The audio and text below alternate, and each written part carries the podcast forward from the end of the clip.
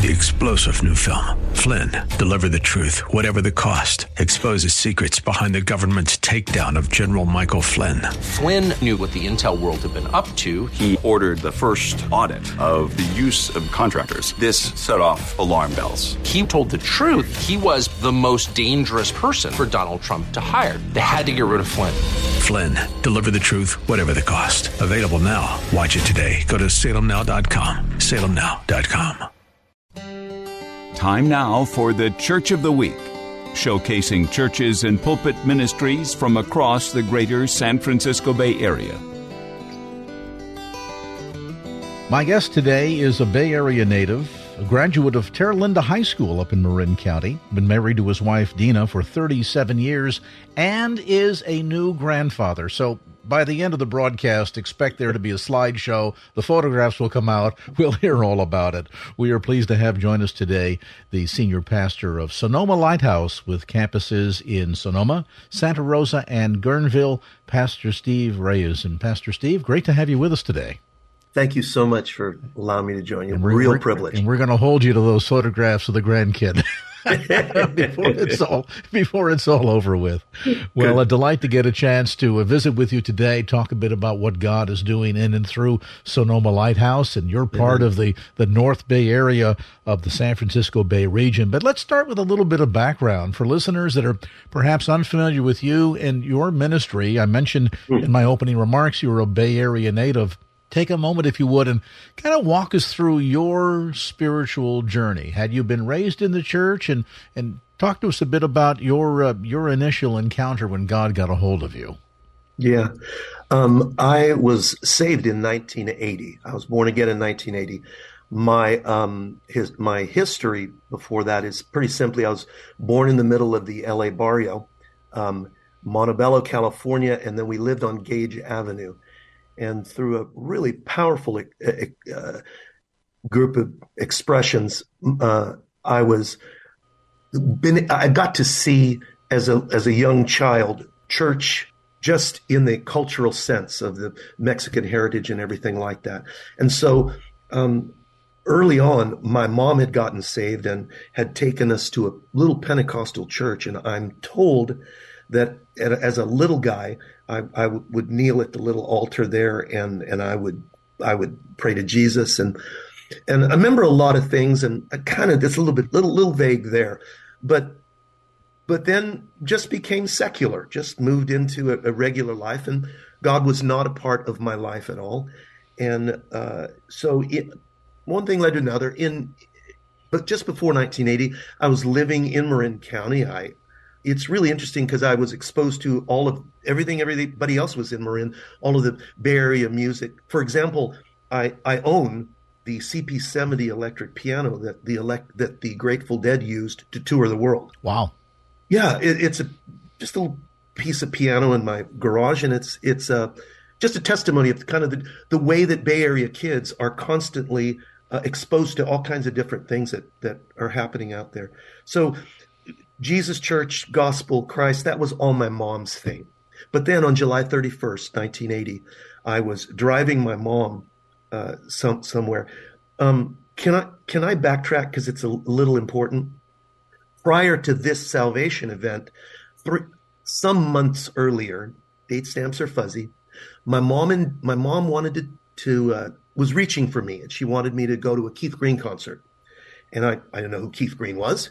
And so she flipped a cassette deck to me and said, Hey, come in, we're going to listen to this guy. Tell, tell me what you think. And I, I said, Oh, mom, it's, it's your church music. No, no, thanks. I was listening to Earth, Wind, and Fire and Elton John. I didn't need that. And I don't know, got bored. I popped in the, the cassette tape. Do you remember cassette tapes? Oh, yeah. Blast from the past. Just saying. So we popped one of those in and I listened and I heard this guy pound this piano all across the room. I thought, goodness sakes, that's exciting. I said, okay, mom, tell you what, I'll, I'll go with you to your gig. And so my mom puts us in a car. My my my mother is the only one serving the Lord at this time. We go across the um, we go across the bay, and we go to the church with the big three crosses there. And so there, Keith Green is. Well, we pull up, and there's a huge crowd outside the door. There's people. The, the announcement comes. It's packed. Keith is stay around. Keith is going to do a second concert. We're we're debating whether we're going to stay, and then they come out and and and and they and they say, you know, we're going to try and make it happen. I did something as as the Lord is my witness. I really did this. I said, we get to we were walking up in the big crowd, and I said, "Oh, Dad, this is a church. They're dumb. They leave they leave all kinds of doors open." And my family followed me around the back of the church, where I just kept trying doors to get in. Remember, I'm not a I'm not a believer. I'm not a. I'm just a kid. I'm a teen kid. It's like anyway. Lord's involved, obviously. I pull a handle. The door opens. We walk in. Some guy with a headset walks by. I, I ask him, "Hey, where's where's the stage?" And he goes, "Oh, that way." And he just assumed, you know, I'm there. I know what I'm doing. I belong there. I guess. I don't know. I walk over, I open the door, I walk in, and there in the front row are a bunch of reserved seats. I go, oh, great, there's our seats. And we went in and sat in those seats. Packed auditorium. Then they announce Keith doesn't want to do a second concert. He wants every pack as many as we can in. And so now they're sitting on the floors. He says, You can come up and sit around the uh, uh, stage. Hey, I came for the music. I don't know who Keith is. I'm going to sit around the stage.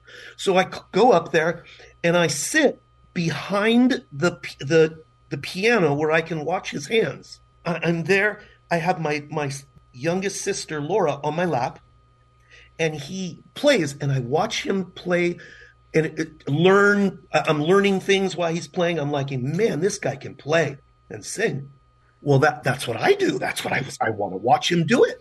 It comes time for him to preach, and he you, you know, a piano bench is uh, rectangular. So he goes to turn it, and I'm in the way now.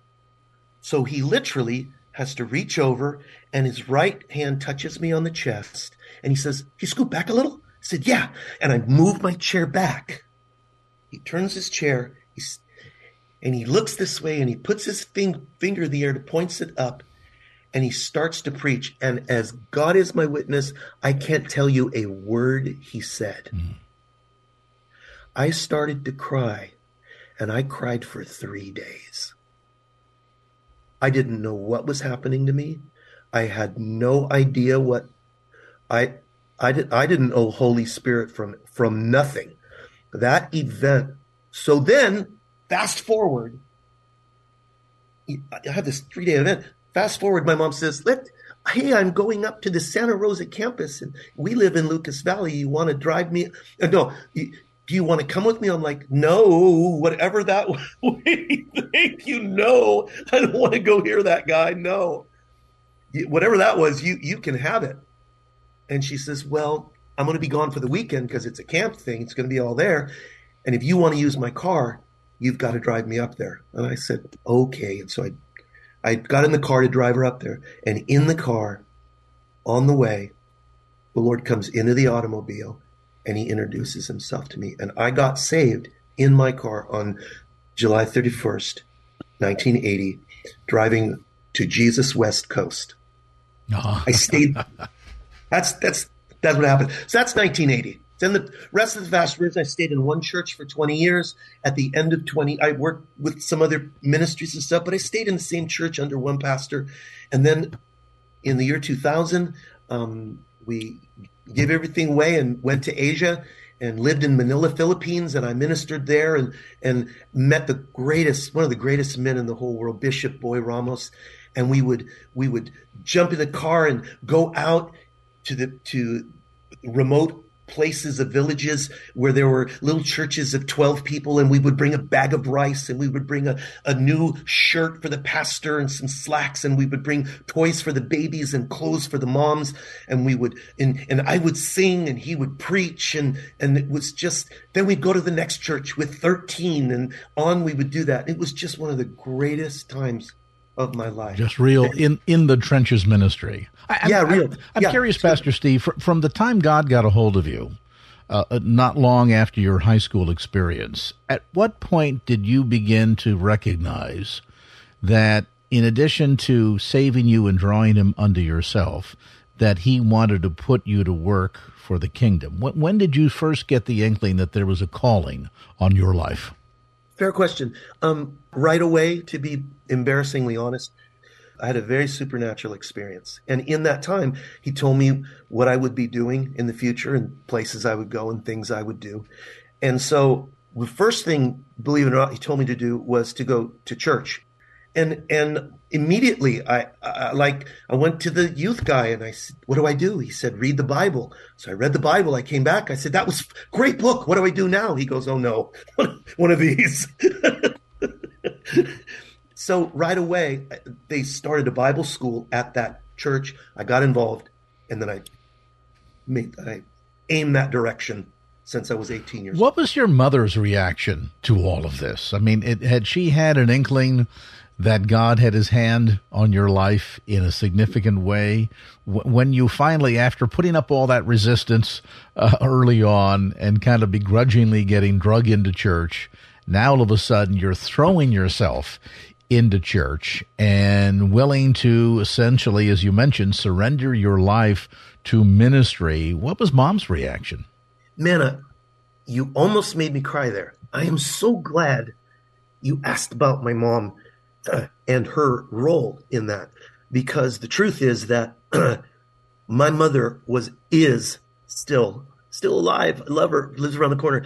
Is still uh, a praying woman.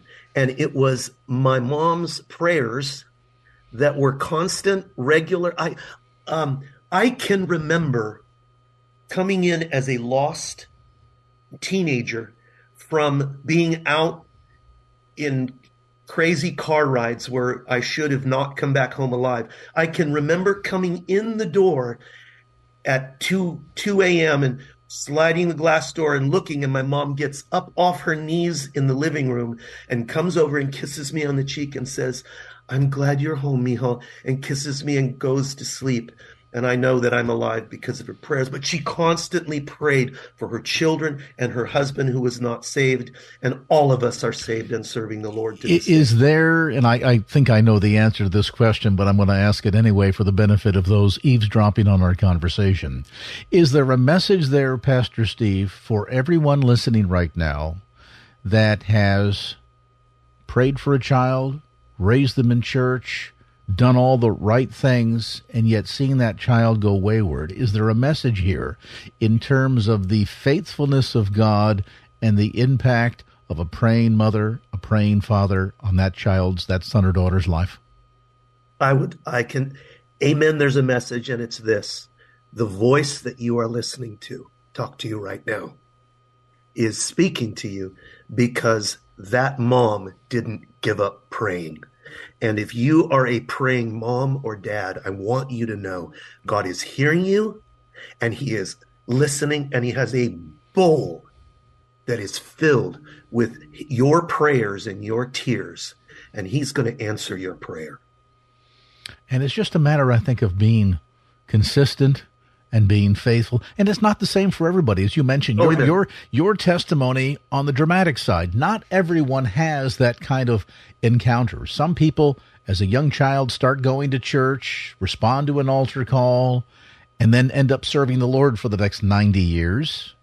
Other people have to go through some rough times and have a rough and tumble experience on the way to the altar. I think, though, yes. in the end, both have an incredible testimony, whether it's the testimony of what God has saved you from or kept you from. Nevertheless, it's a phenomenal testimony of his grace and his faithfulness. You know, I, I think of the Roman centurion and what must I do to be saved? Believe in the Lord Jesus Christ, you shall be saved, and your household. And I believe that that's a promise that if we are faithful in prayer, and leading by example. It might take 10 years, it might Amen. take 20 or 30 years. Amen. It isn't to us as to when God answers our prayer, but that he answers our prayer. And you know what it, the Bible says about that that fervent righteous man praying that that fervent righteous prayer availeth or brings about much and i think that's that's an important message i think for parents to hear these days we look in the news every day pastor steve we see yes. all see it eh, stories about crime and eh, kids that are shooting not only shooting each other shooting teachers mm. my goodness mm. i mean mm. clearly we are in a lost and dying world and all the signs point to mm. that sense of drawing ever so close mm to the end times, and yet in and through all of this, God's faithfulness to His Word continues to be as much real that we can lay our life on today as it was back in Jesus' time. Walk us through, if you would, from the time you started getting involved in that church and said, "Okay, God, uh, I'm I'm lock, stock, and barrel. I'm turning it all over to you." Uh, there were obviously some miracles along the way. And you, you shared with me briefly how the Lord led you and your spouse to Sonoma Lighthouse. And uh, you had kind of an interesting encounter. Now, most of us walk out of a coffee shop with a bit of jitters from the caffeine. you walked out of a co- out of a coffee shop with a very different experience, and, and I and I and it's a wonderful story. Walk us through that. I had gone to Sonoma to do a wedding and I they were not ready yet. And so I went across the street to the coffee shop. I got my cup of coffee at Deaf Dog Cafe and as I was walking out of the shop, the Lord uh, encountered me and he spoke directly to me and said, Stephen, I'm going to, you're going to pastor in this city. And then he began to talk to me about the names of people in that valley um, people I'd never met. And I was overwhelmed and dropped my coffee and ran around the corner and huddled and cried and prayed and talked to the Lord a while about what he was telling me. And then when I could get my wits together and I was still crying, I called the man that I was working with at the time, Pastor Caleb Kling of New Life Christian Center in Novato. And he had graciously received me back from our missionary journey that we'd returned from. And so we, uh, I said, Pastor, we, brother, we, we are, uh, God just spoke to me. We're going to do a church here. And I just, just gushed with what the Lord was talking to me about. And we prayed together on the phone that God would, you know, bring it to pass. And then we called it a wrap. A couple of weeks later, date stamps are fuzzy here. I'm, I'm not sure exactly, but not long, a couple weeks or so later, my, my pastor's at a conference. And at the conference, two people come to him, approach him, and ask him, Are you from Novato? He confirms, Yeah, I am. And they said, and they talked a little bit, and it was, he said it was in their heart. It was in their heart to give him their church. And they wanted to know if he had anybody that could take that church. And he said, Well, I, I think I've got one guy that, that could do it. And he was kind of thinking of me, but nothing definite. And and then they said, Well, and he asked him, Well, where's your church? And and he said, and they said, It's in Sonoma. And he goes, Oh, oh goodness, he uh, he just called me from there. And so the discussions began and they confirmed it and they said, Yep, you're the guy. Let's let's put you in this place. And so fast version in November of 2005. They they washed my feet and handed me the the, the, the keys and the everything to the church there, a little bit in the bank, and little the little handful of people that were left there. And so we started there in uh, 2005. Wow, and, and and out of that remnant, of course, uh, God has done some tremendous things, and now you are oh, meeting wow. in multiple campuses. But for folks that are new to the San Francisco Bay Area, maybe they're looking for a new church home. Tell us a bit about life and ministry at Sonoma Lighthouse. Wow. We call ourselves, our tagline, we call ourselves a fellowship of committed Christian friends. And what I want to celebrate right now as I look forward, and if you're listening, you're looking for a home in church, I work with a dream team I can't. I have a group of elderly saints that call it home, and I tell them that they are my canary in the coal mine. If they're here, it means that the gospel that we're preaching is not just faddish or or some new thing, but it is it is built on the rock of ages. It is the truth of the reality of the gospel of Jesus Christ preached in our church. And I have a dream team I, I, I celebrate that recently I looked out and I said, How many of you, this is the only church you've known? And roughly two thirds of the hands went up. This is Lighthouse is all they know because we save genuinely lost people, genuinely non churched people. So if you are a non churched person, um, I, I, guarantee you can find a place in, in our fellowship. I, I, I guarantee it.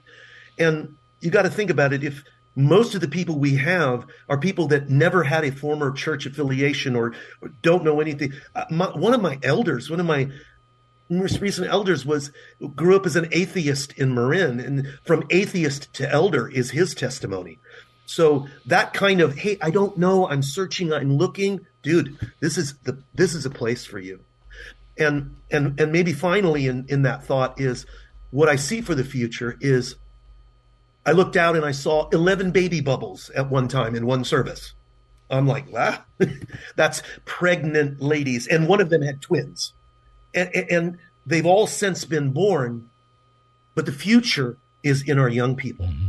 And I celebrate right now our our young adult workers, John and Yi, Jordan and Amber, and our amazing kids program leaders, Johnny and Victoria, because they are literally and our our, our youth department leaders Coy and Stephanie, in what they're doing to raise these kids, we we're seeing this growth that is so beautiful and so exciting. Just real phenomenal discipleship happening, happening, and across the four campuses of Sonoma Lighthouse. Again, ministry taking place in Sonoma, Santa Rosa, Guerneville. More information available on the web at sonomalighthouse.com. That's Sonoma Lighthouse com. If you're one of those people eavesdropping on this conversation today that says, you know, I'm looking for a place where I can grow where planted. I, I'm in that headspace of here am I, Lord, send me.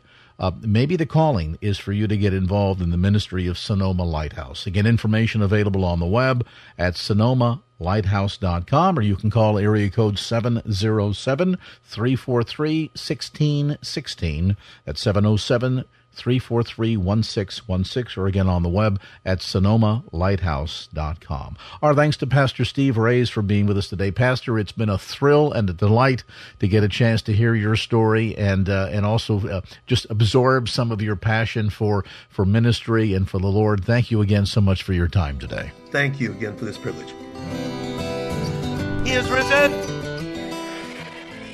Nicely done the first service was a little less um, less there. We got it good.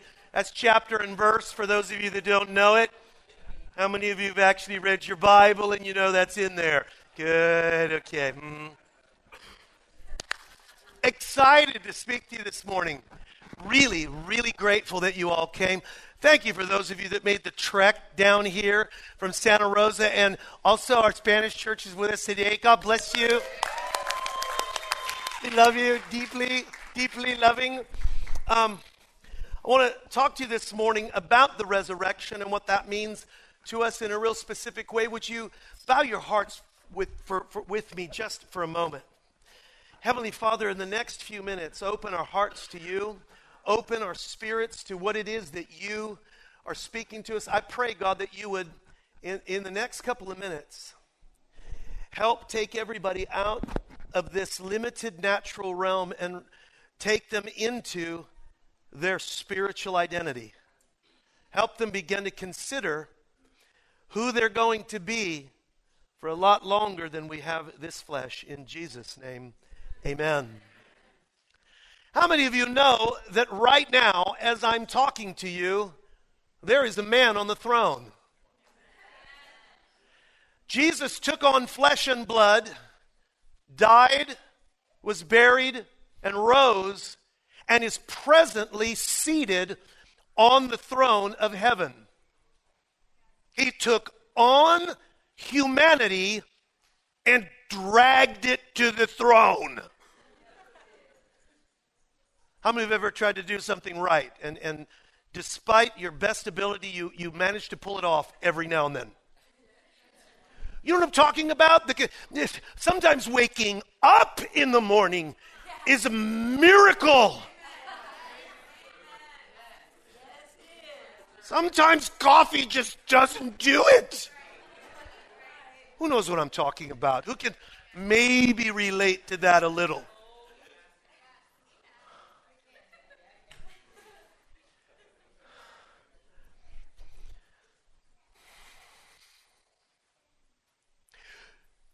Your testimony is living proof of the resurrection of Jesus Christ.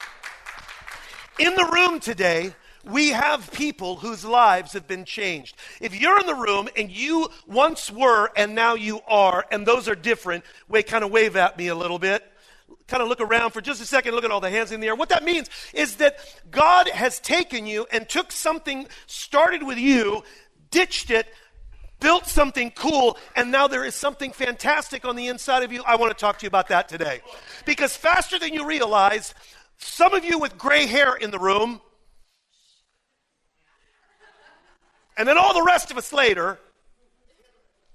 But those of you with gray hair knows how fast this thing goes. If you have gray hair in the room and you can remember a childhood memory like it was right there, put your hand in the air, look at me. Like it was yesterday.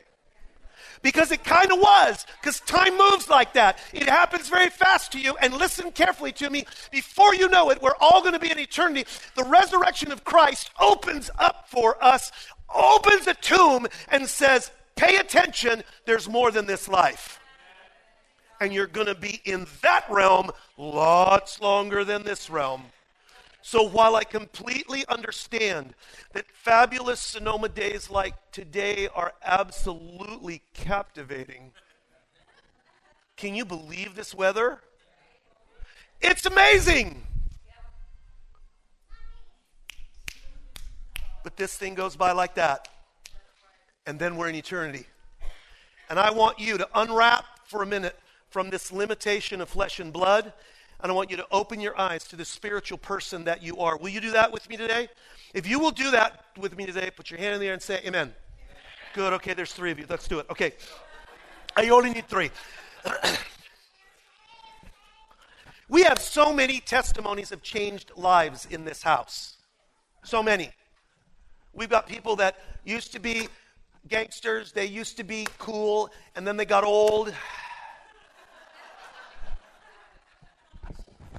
It, ha- it happens to the best of us. but Jesus is alive in you, and you're alive in him. Easter announces the power of transformation. When Paul says this in, the, in Philippians, he says, that I may know Christ and, and that I may know him and the power of his resurrection. When he says those two phrases, he says, I, I want to know him. That means that, that, that means there's this thing, I, I want to be with him. I want to be present with him wherever he's at. But then when he says, I want to be, I want to know the power of his resurrection, it means I want to be like him. It means I want something to happen to me that changes me and makes me like what he is. There are many of you in the room that are like that. You have both of those desires. You want to be with him and you want to be like him. It's a good thing. Why? Well, look at your old life for just a second. Or maybe if you're here and you're new and you don't know about this ride, let me help you with something. Think about the deadness at work in your life. Think about the, the dead things, the anger. How does that magically become forgiveness and peace and kindness? It doesn't automatically. Or how about your insecurity? And you're hiding how does that become openness and confidence and, and comfortable in your own skin? Not automatically. Or how about any other part of your brokenness, like your self centeredness? How does that just magically become someone that gives and shares and gives away? It doesn't do it alone. But Jesus comes into your life, and the power of the Holy Spirit gets a hold of you when you surrender to Him, and you become something you're not, and suddenly, the places of anger, you're ready to forgive. The place of hurt, you're ready to be healed. And no matter what has happened to you, God gives you hope again. He takes over by the Spirit. You know what that is? It's proof that you have conquered the enemy's claim over your life. Do you realize that? Do you realize that almost constantly noise going on and the enemy is making a claim on your life?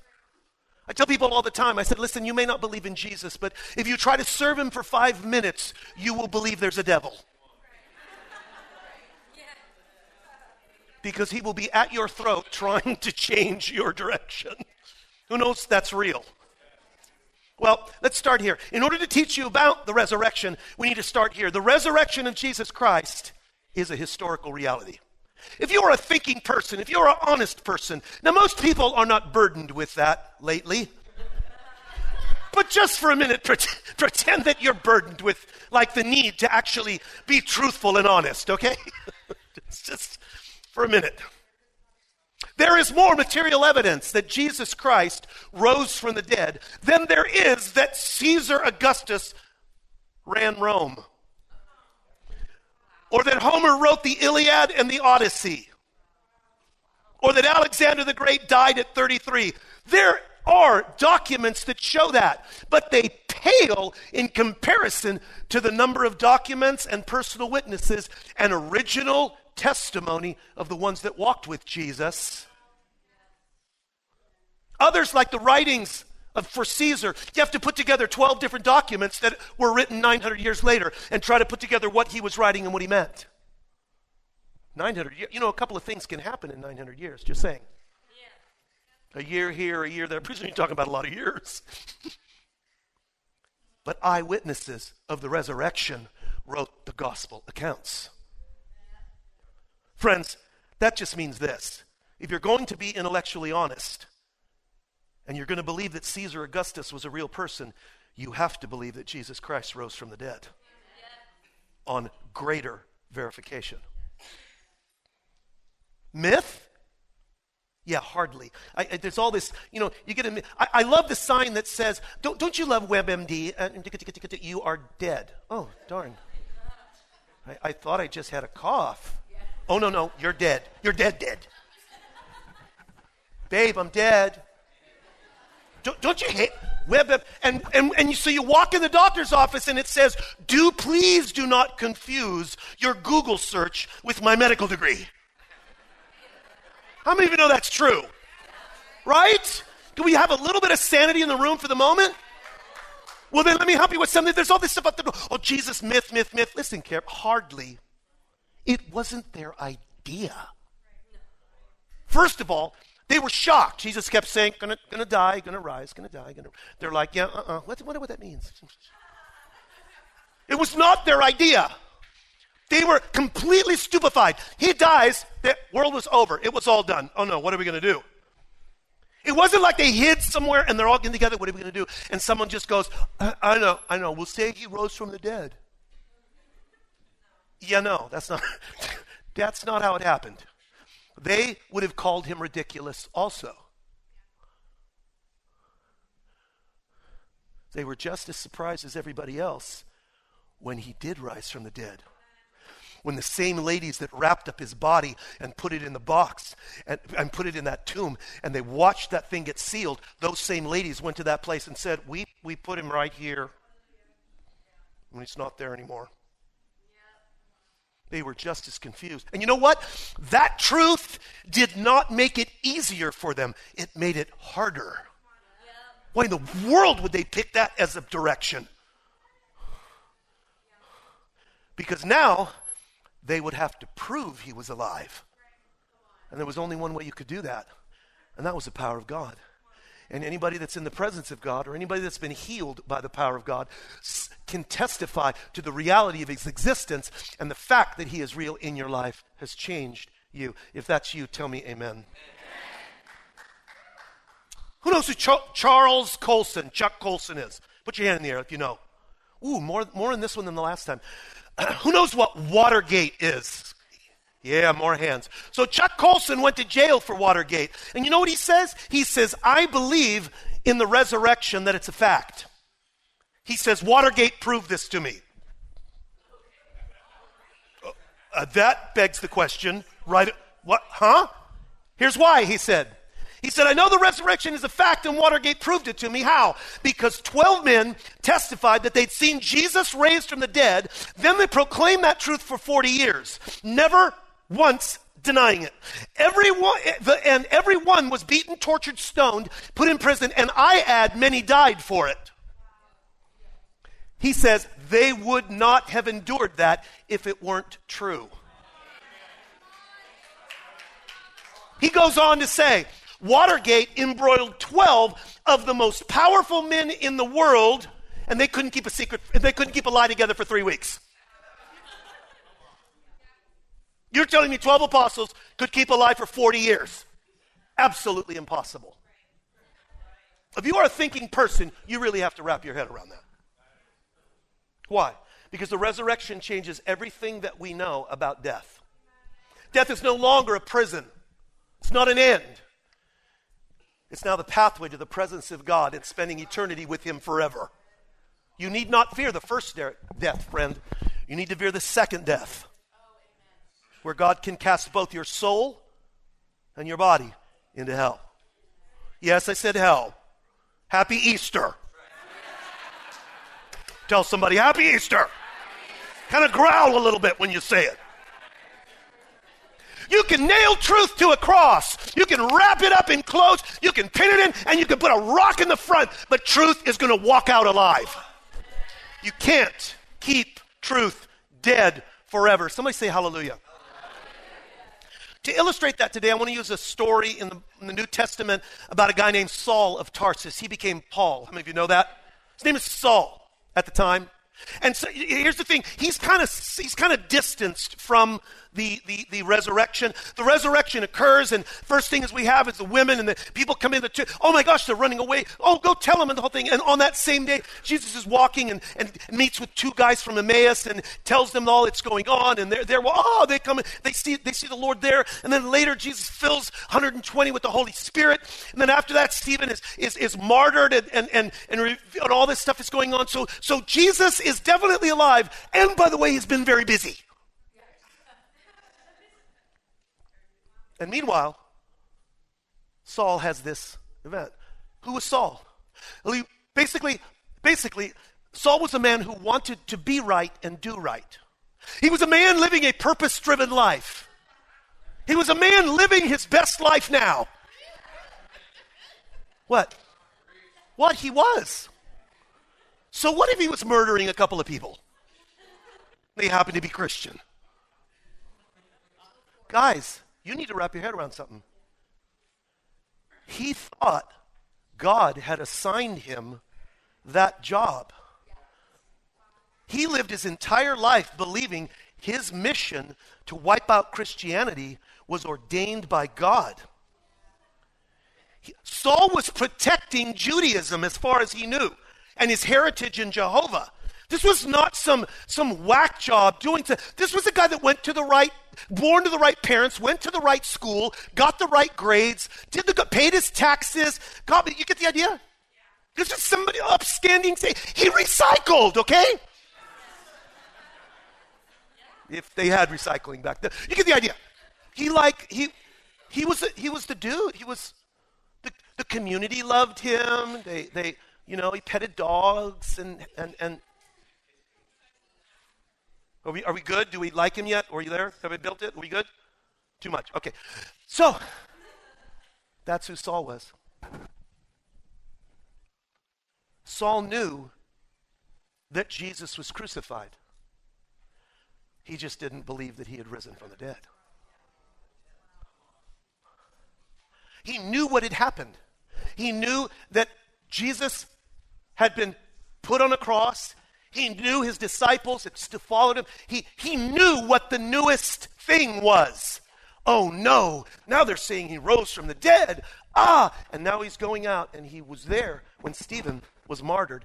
And now he's chasing the rest to stop this thing. He thought he was doing good.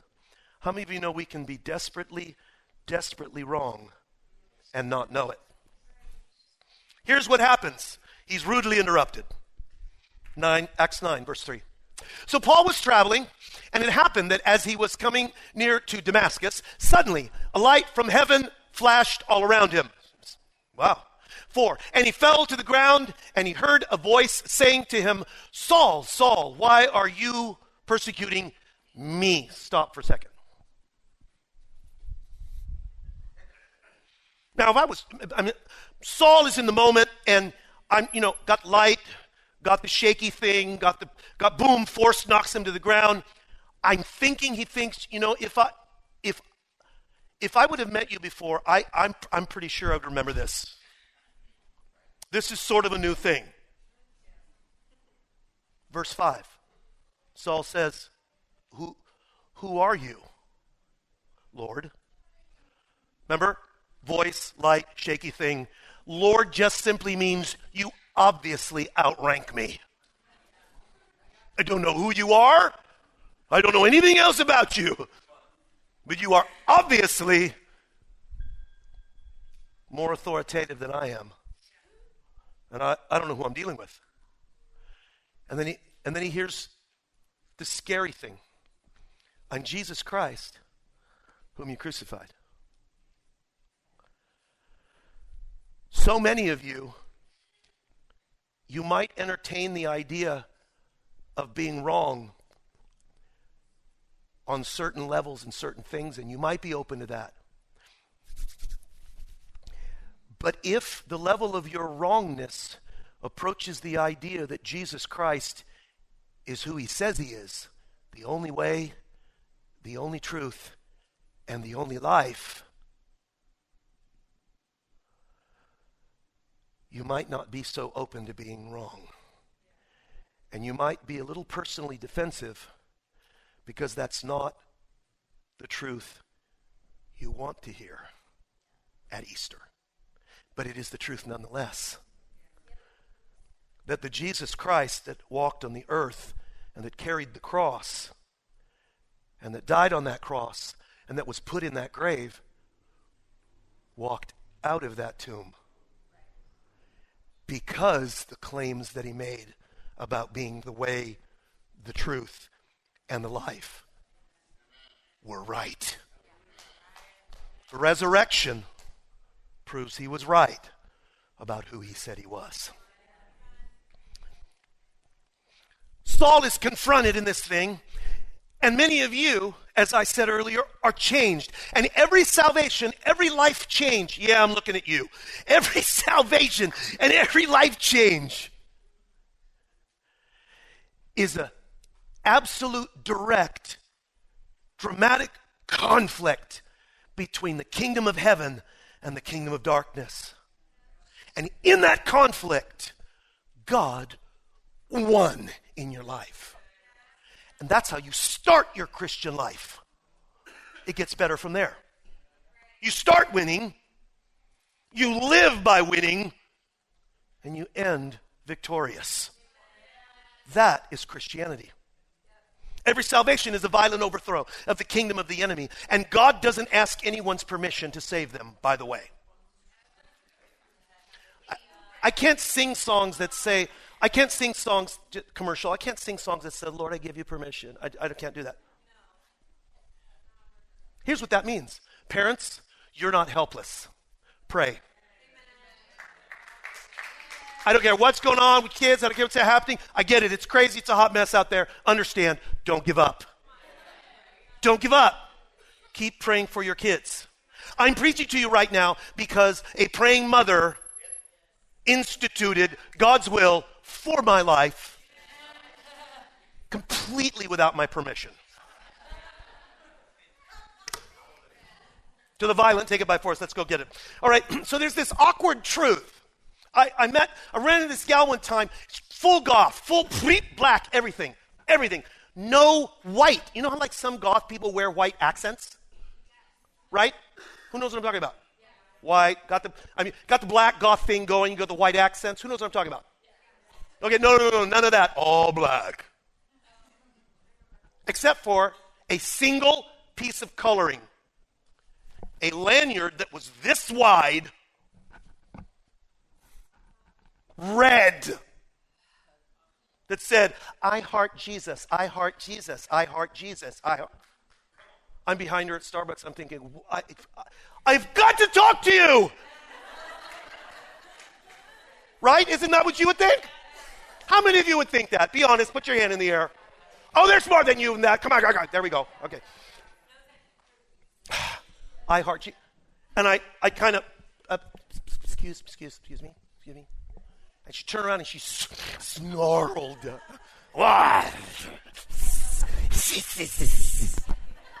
okay, she didn't hiss, but it felt like it. I said, "You, uh, you, you heart Jesus. I, I, I heart Jesus too. Big fan. She says, she says, what's not to love?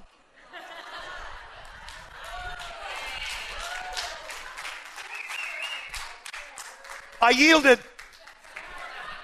She won. I yielded. She got me. What's not to love, right?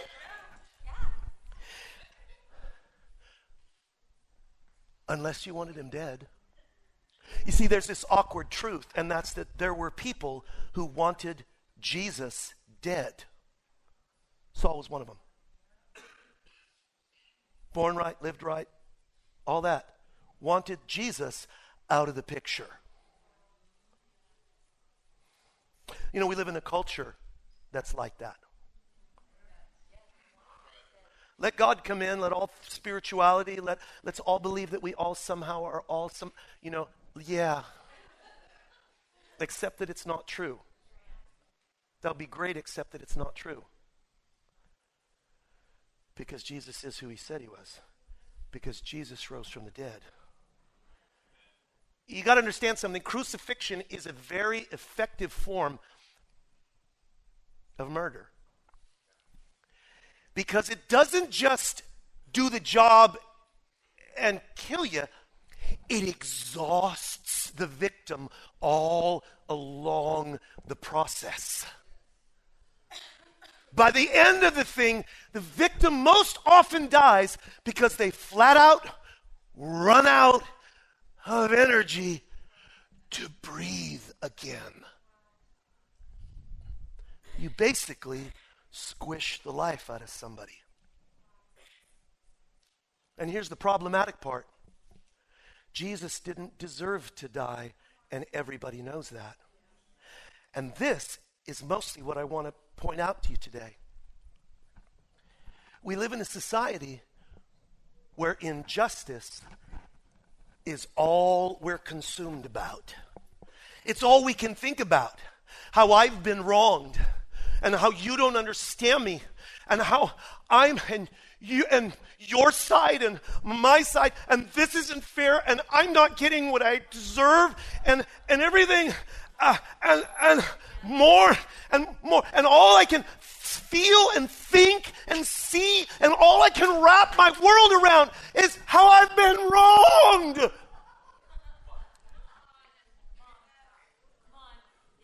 We live in this. We live in this. And in the process, we see people being absolute jerks. Dumb.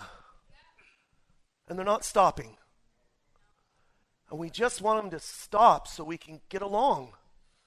We just want a little sanity in this thing. And it's not happening. This is the crucifixion of Jesus. It was everything that was injustice. And he said, Yeah, y'all are like that. Put it on me. I will pick up that tab. And Jesus embraced that injustice that we live in. Well, what does it do? Well, the people, his followers, they said, uh, I, the, he wasn't supposed to die. I, I, I don't know what happened. I, I didn't sign up for this. I didn't sign up for a Jesus that dies. I, I signed up for the Jesus that goes and conquers the Roman, and then we all get put in power, and I sit on the right and he sits on the left. In that order. I didn't sign up for the Jesus thing where he dies, where he serves, where he humbles himself. I didn't sign up for that one except that that's the one he brought. And so they ended disappointed. I don't know if you've ever been disappointed. I, you're giggling. Does that mean maybe you have been? I see a moi in the corner, okay?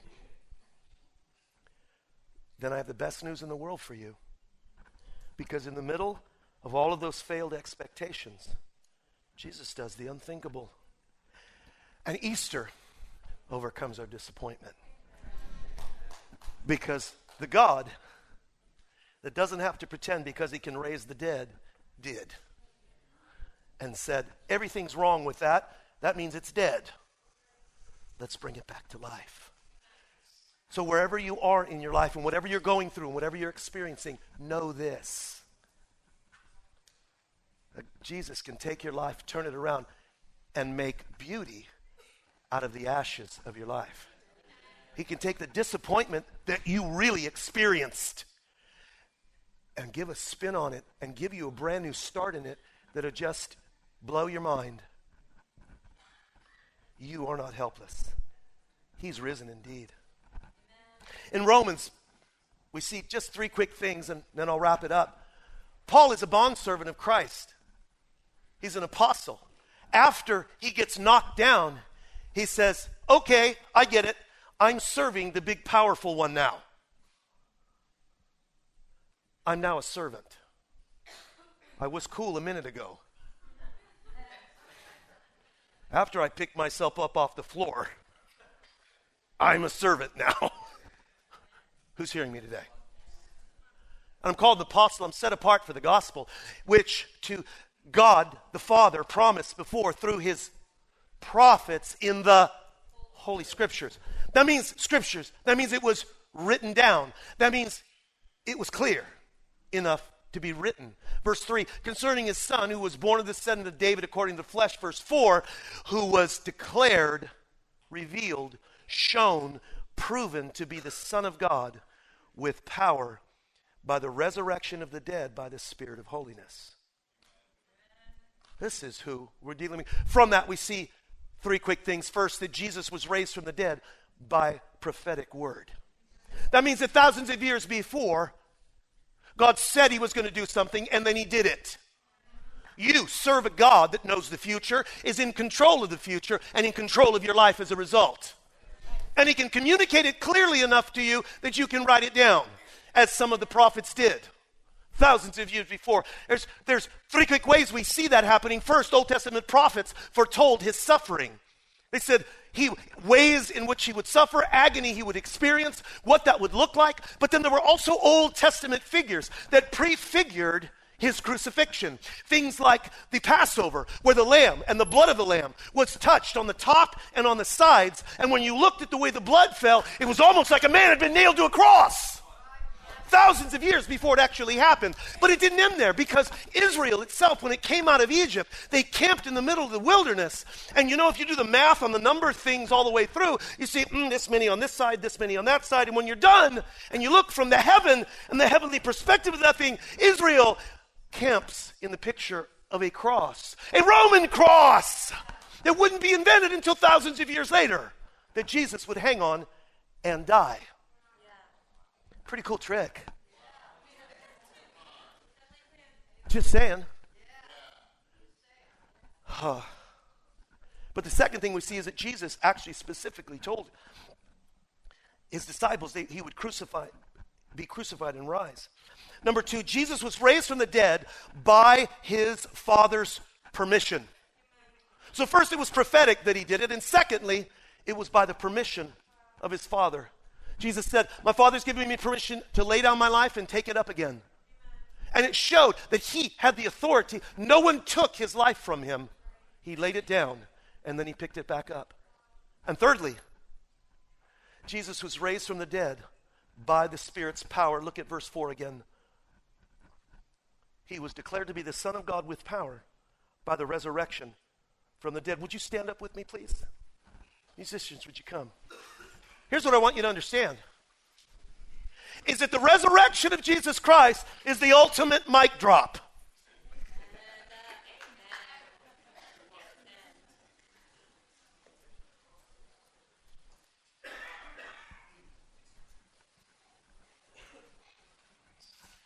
There's no comeback possible.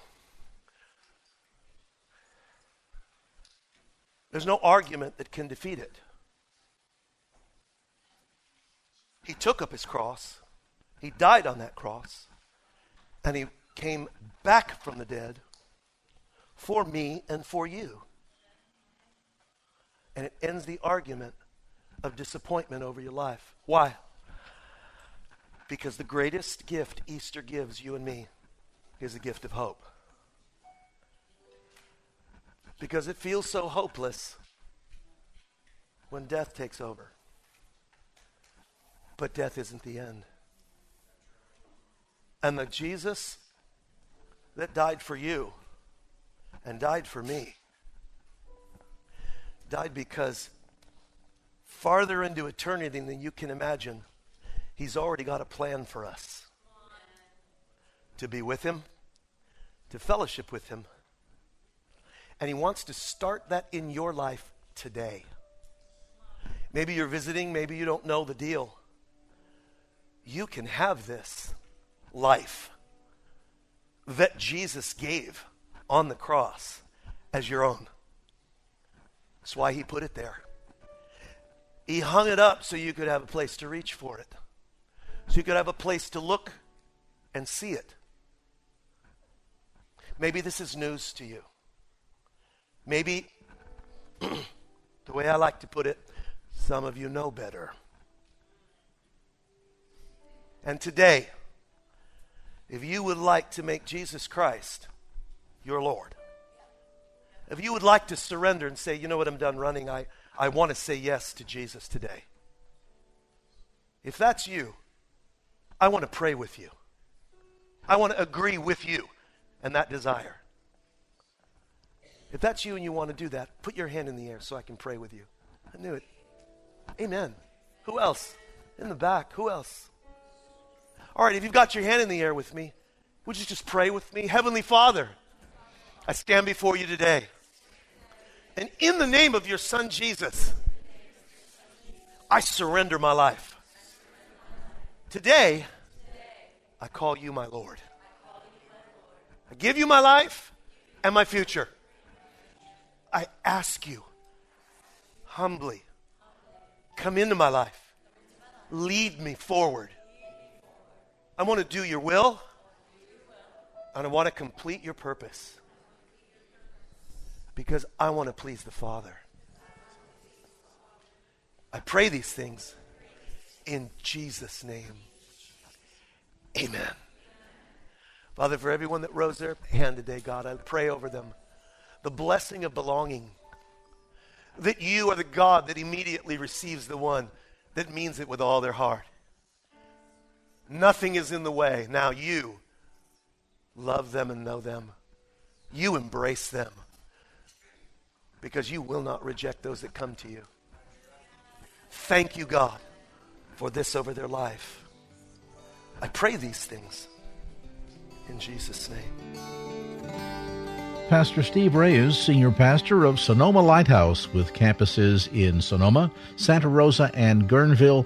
Information available on the web at sonomalighthouse.com or you can call area code 707 343 1616 at 707 343 1616 or again on the web at sonomalighthouse.com. This has been the Church of the Week, showcasing churches and pulpit ministries from across the greater San Francisco Bay Area. To nominate your congregation for Church of the Week, please email us the name and address of your pastor and church, along with a link to your church's website to Church of the Week at salemsf.com. Again, that's the name and address of your pastor and church, along with a link to the website and email to churchoftheweek at salemsf.com. While all submissions will be considered, not every submission is guaranteed airtime. Thank you for joining us today, and be sure to tune in again next week at this time for the Church of the Week. Three star general Michael J. Flynn, head of the Pentagon Intelligence Agency, knew all the government's dirty secrets. He was one of the most respected generals in the military. Flynn knew what the intel world had been up to, he understood its funding. He ordered the first audit of the use of contractors. This set off alarm bells. The explosive new documentary, Flynn, Deliver the Truth, Whatever the Cost, uncovers the facts behind this scandal. Flynn told the truth. He was the most dangerous person for Donald Trump to hire. I find out the worst enemy that I'm going to face in my life is right here in America. They took my assessment and they wanted me to change it. And I was like, I'm not changing it. They had to get rid of Flynn.